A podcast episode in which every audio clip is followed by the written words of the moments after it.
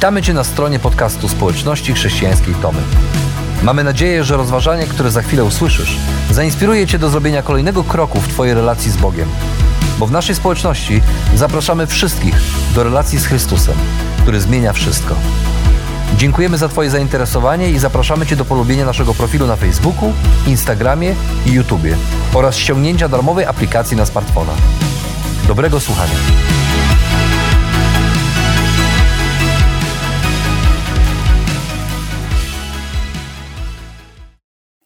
Przełom listopada i e, grudnia to e, moment, w którym bardzo trudno jest e, przegapić zapowiedź nadchodzących świąt, bo w sklepach pojawiają się dekoracje, przed sklepami pojawiają się sprzedawcy choinek, a nasze skrzynki mailowe zapełniają się ofertami promocji świątecznych i najlepszego pomysłu na prezent.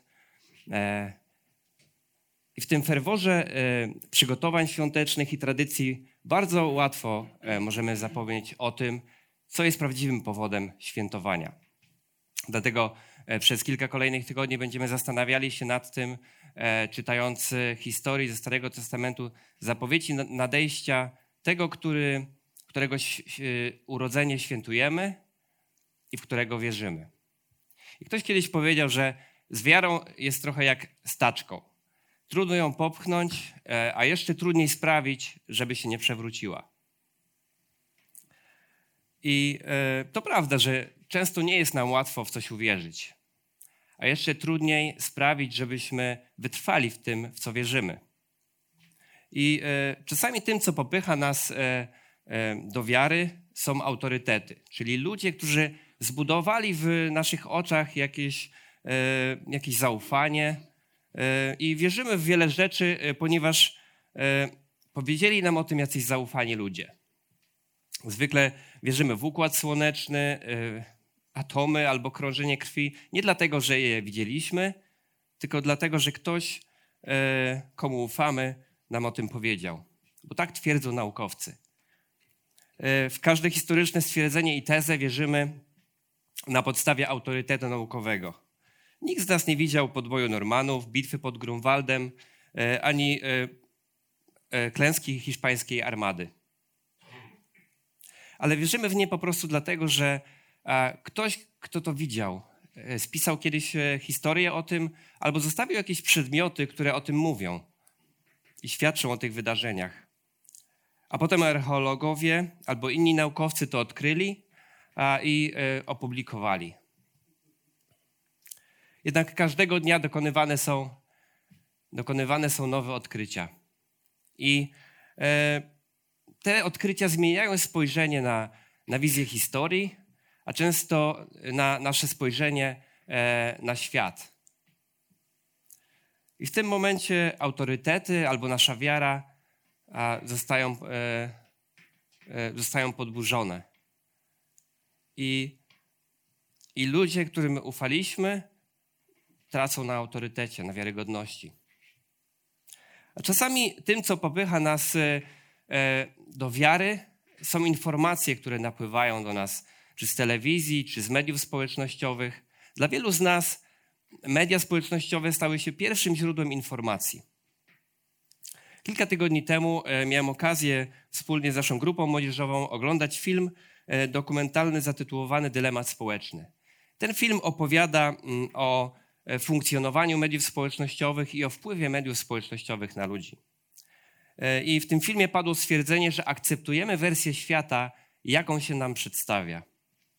A więc e, to, co zobaczymy w mediach, albo to, co przeczytamy na naszych profilach, buduje wizję świata w naszych oczach. Później jednak dodano takie stwierdzenie, że problem jednak w tym, że nikt nie jest w stanie sprawdzić, które z tych informacji są prawdziwe, a które są fake newsami, czyli po prostu są kłamstwem. Również telewizja nie jest w stanie przekazać nam pełnej prawdy, bo każda z nich oferuje swoją e, interpretację tego, co jest prawdą, a co nie. A więc z każdej strony dostarczane są nam różne e, informacje i tak naprawdę nie jesteśmy w stanie e, sprawdzić, które z nich są prawdziwe. Jest to niebezpieczne do tego stopnia, że ludzie są w stanie uwierzyć nawet w to, że Ziemia jest płaska. Gazeta Washington Post opublikowała niedawno przeprosiny jednego z koszykarzy NBA, który przeprosił swoich fanów, dlatego że wprowadził ich w błąd, pisząc i twierdząc, że Ziemia jest płaska. Stwierdził, że sam y, został zmanipulowany przez jeden z portali społecznościowych, ponieważ ten podsyłał mu taką dużą ilość filmów na ten temat, że w końcu zaczął w to wierzyć. I sam zaczął publikować informacje na swoich profilach. A więc okazuje się, że i ta siła napędowa naszej wiary nie do końca się sprawdza i nie do końca możemy na niej polegać.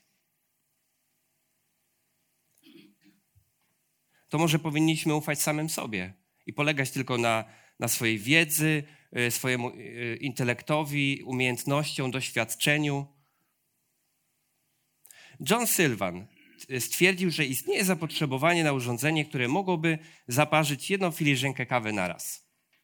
Po wielu eksperymentach w latach 90. wymyślił urządzenie, e, a potem powstał mały plastikowy kubek do przechowywania kawy. On i jego wspólnik postanowili, że nazwą to urządzenie od holenderskiego słowa oznaczającego doskonałość, czyli kerik. Popularny kick-up.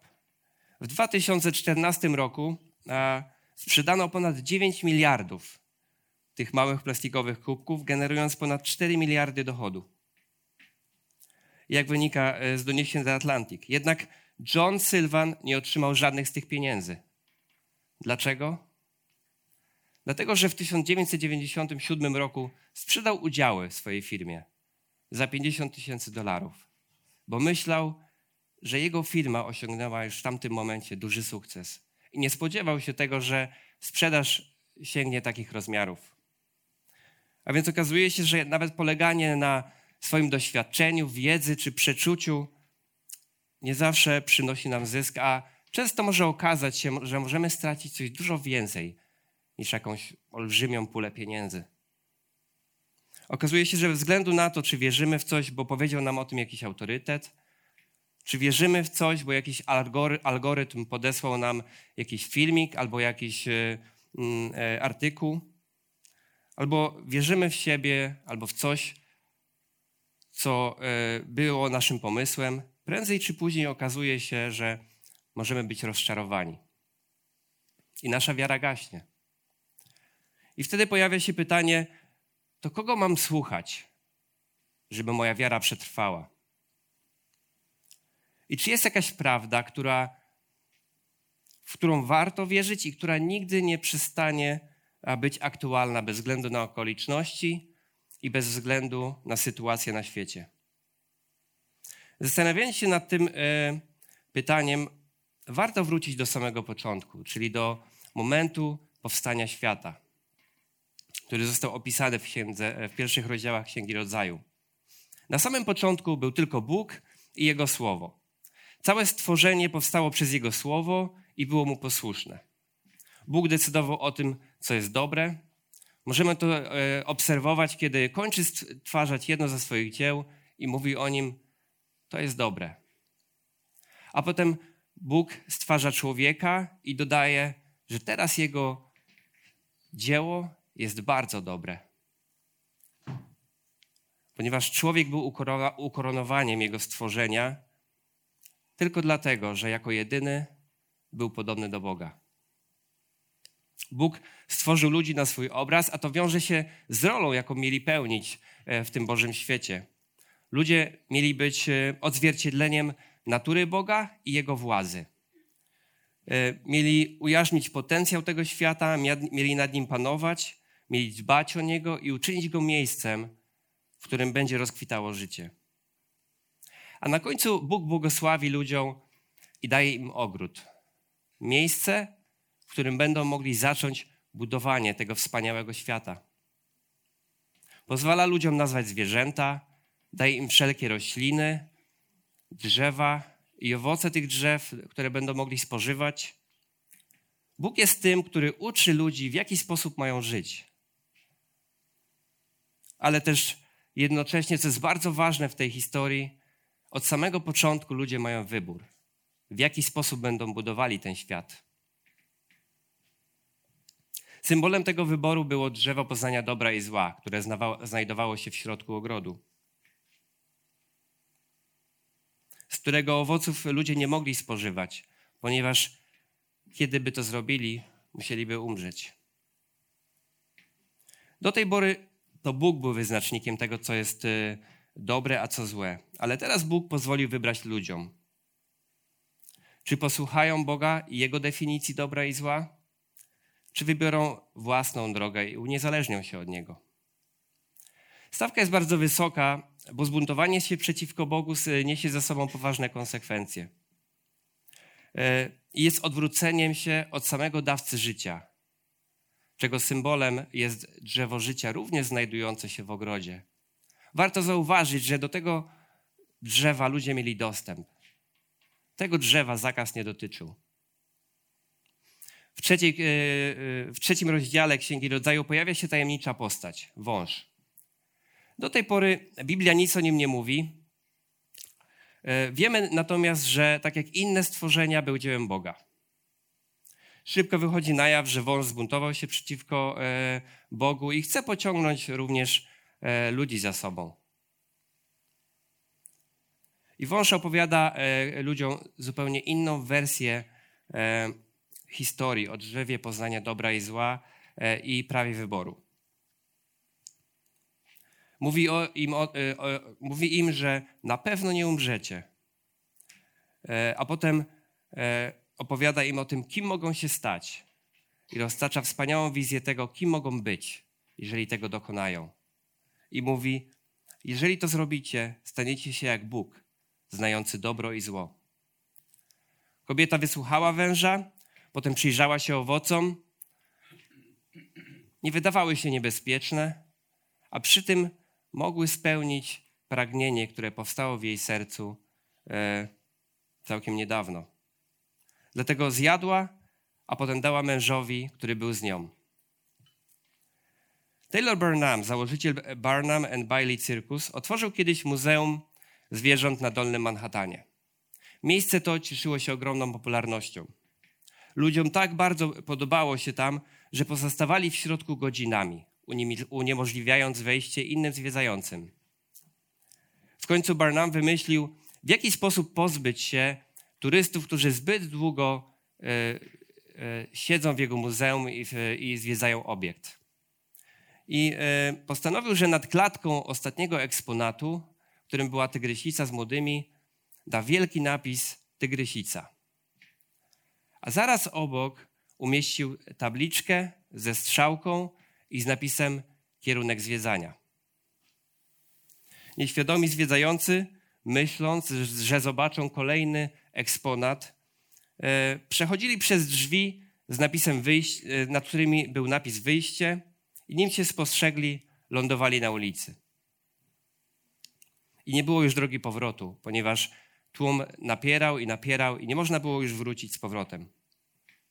Okazuje się, że kiedy ktoś pokaże nam, że jest coś więcej, czego możemy doświadczyć, co możemy zdobyć albo zobaczyć, po prostu nie możemy się oprze oprzeć się pokusie. Jednak wtedy okazuje się, że możemy wylądować na ulicy, tak jak zwiedzający te, te muzeum. Każdy z nas na pewno doświadczył takiego momentu w swoim życiu, że miał marzenie. I kiedy to już to marzenie już po wielu wyrzeczeniach w końcu się spełniło i zdobyliśmy to, o czym marzyliśmy, cieszymy się tym, doceniamy to do momentu, którym ktoś opowie nam o czymś, co sam posiada, albo o czymś więcej co możemy zdobyć. Albo zobaczymy u kogoś, że on ma coś więcej. I wtedy ulegamy iluzji, że jeżeli, może jeżeli będę miał jeszcze to więc, to coś, to jedną dodatkową rzecz, to może stanę się kimś lepszym, albo ta rzecz uczyni, że będę bardziej szczęśliwy.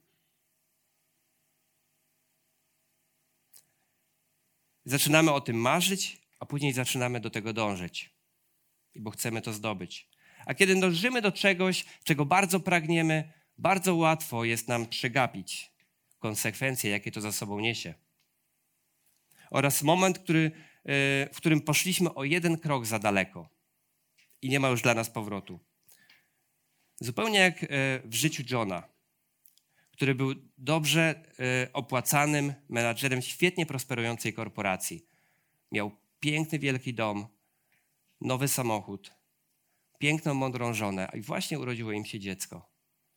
Można by pomyśleć, życie marzenie. Niczego mu nie brakowało. Ale wiadomo, jak to jest, kiedy pojawia się dziecko, to całe życie rodzinne wywraca się do góry nogami. Rodzice muszą poświęcić dużo uwagi swojemu dziecku, a zwłaszcza matka.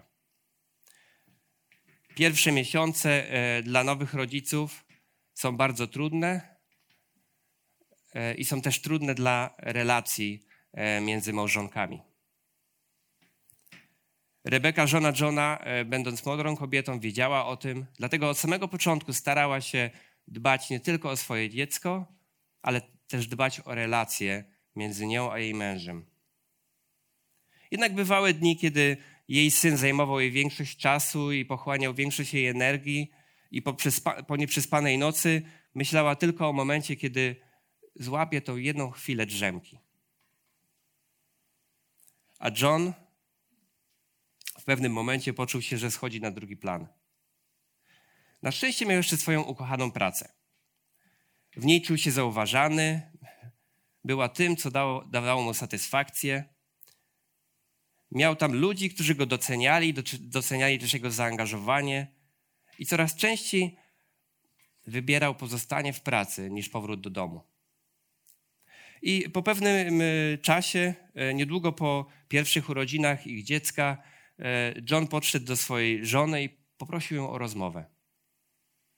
Posadził ją naprzeciwko siebie i z drżeniem w głosie powiedział, że wiesz co, poszedłem o jeden krok za daleko. Chciałbym cofnąć czas, ale nie mogę.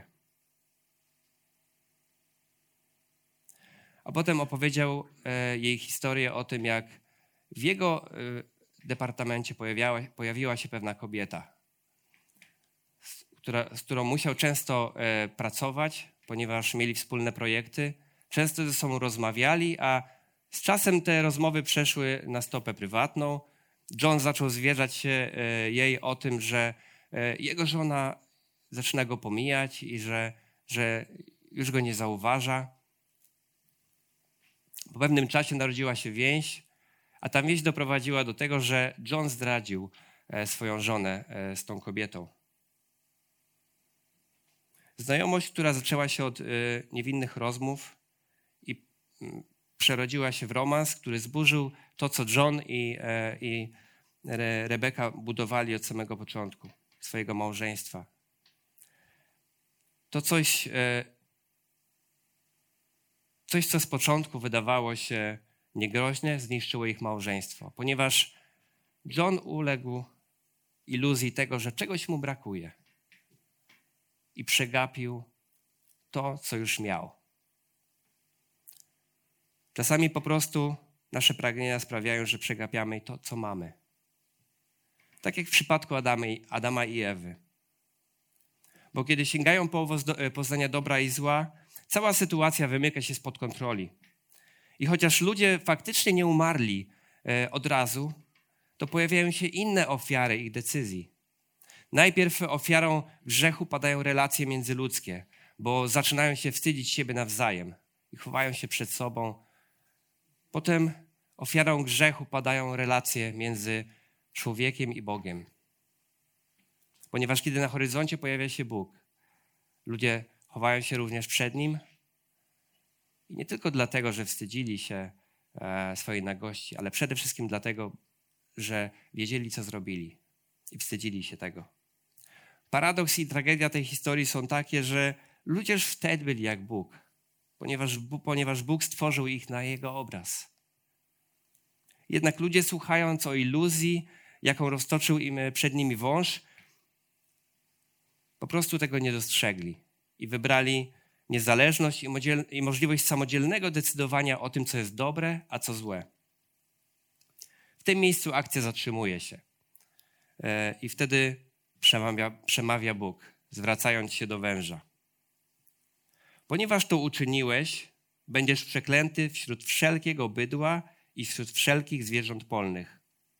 Na brzuchu będziesz się czołgać i proch będziesz jeść po wszystkie dni swego życia. I wprowadzę nieprzyjaźń między tobą a kobietą, między twoim potomstwem a jej potomstwem. Ono zrani ci głowę, a ty zranisz mu piętę. Bóg zwraca się do szatana pod e, postacią węża i mówi o konsekwencjach, jakie poniesie. Mówi mu, że pomimo chwilowego zwycięstwa i tak skazany jest na porażkę. Ponieważ potomek Ewy zmiażdży mu głowę e, i brzmi to wspaniale, ta wizja zwycięzcy. Jednak to zwycięstwo będzie okupione e, wysoką ceną, ponieważ wąż odwzajemni cios, który zostanie mu zadany i ugryzie potomka w piętę. A więc ten, e, ten zwycięzca będzie poważnie zraniony. Wszystko to doprowadza do miejsca, w którym Bóg musi wypędzić ludzi e, z Edenu. A w ich życiu, przez to, że są oddzieleni od drzewa życia, pojawia się śmierć. Aż trudno sobie wyobrazić e, strach, jaki towarzyszył Adamowi i Ewie, kiedy opuszcza, opuszczali raj.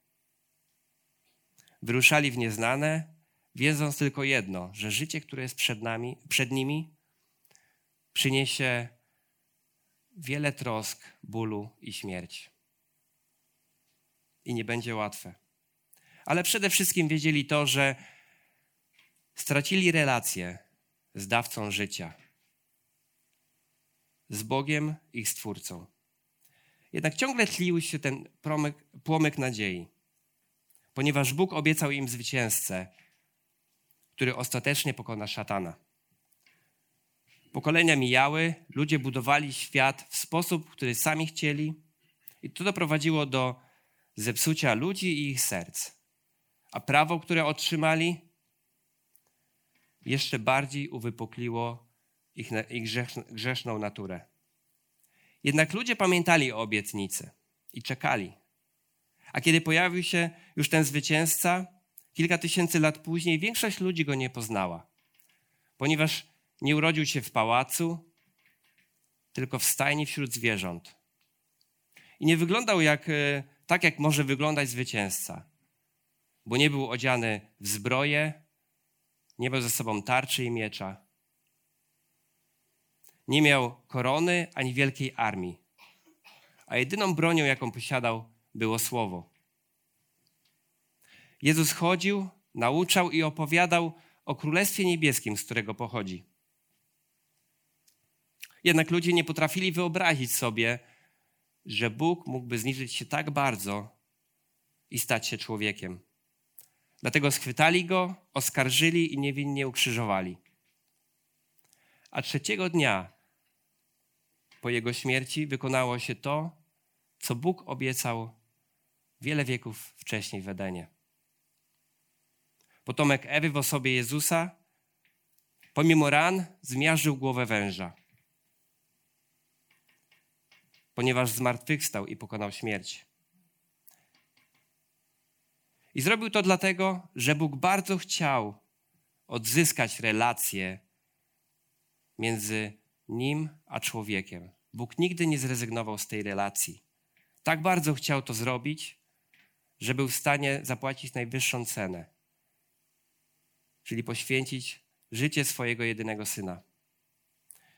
I od tej pory wszyscy ludzie, którzy e, wierzą w to, czego dokonał Jezus, może żyć z nadzieją życia wiecznego z Bogiem i może żyć z nadzieją powrotu do relacji, która istniała w Edenie.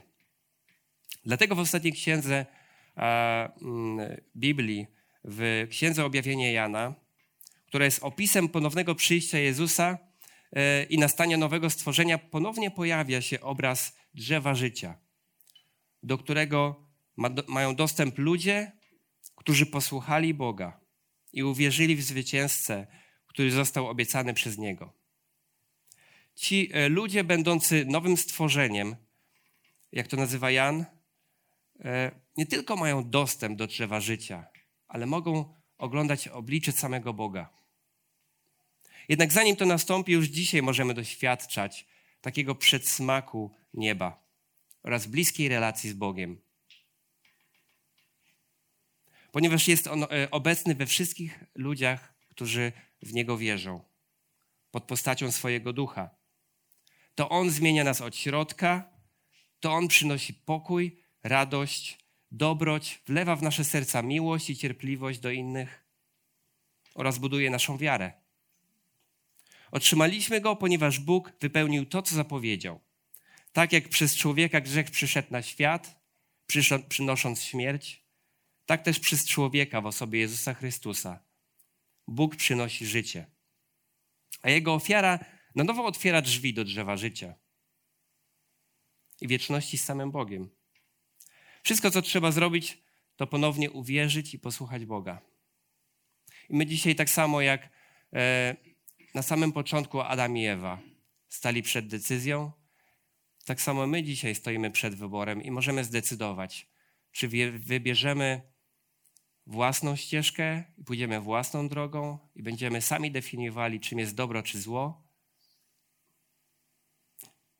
czy uwierzymy Bogu i posłuchamy Go.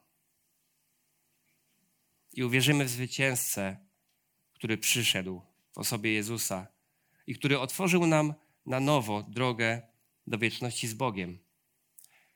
I kiedy przyglądamy się e, tej historii, kiedy jej słuchamy, to możemy dojść do wniosku, że Bóg pomimo naszego grzechu nigdy nie odwrócił się od nas, ale otworzył przed nami drogę do wieczności z Nim.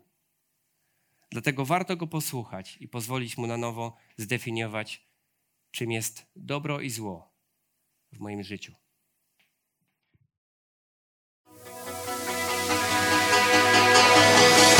Jeszcze raz dziękujemy za wysłuchanie naszego rozważania.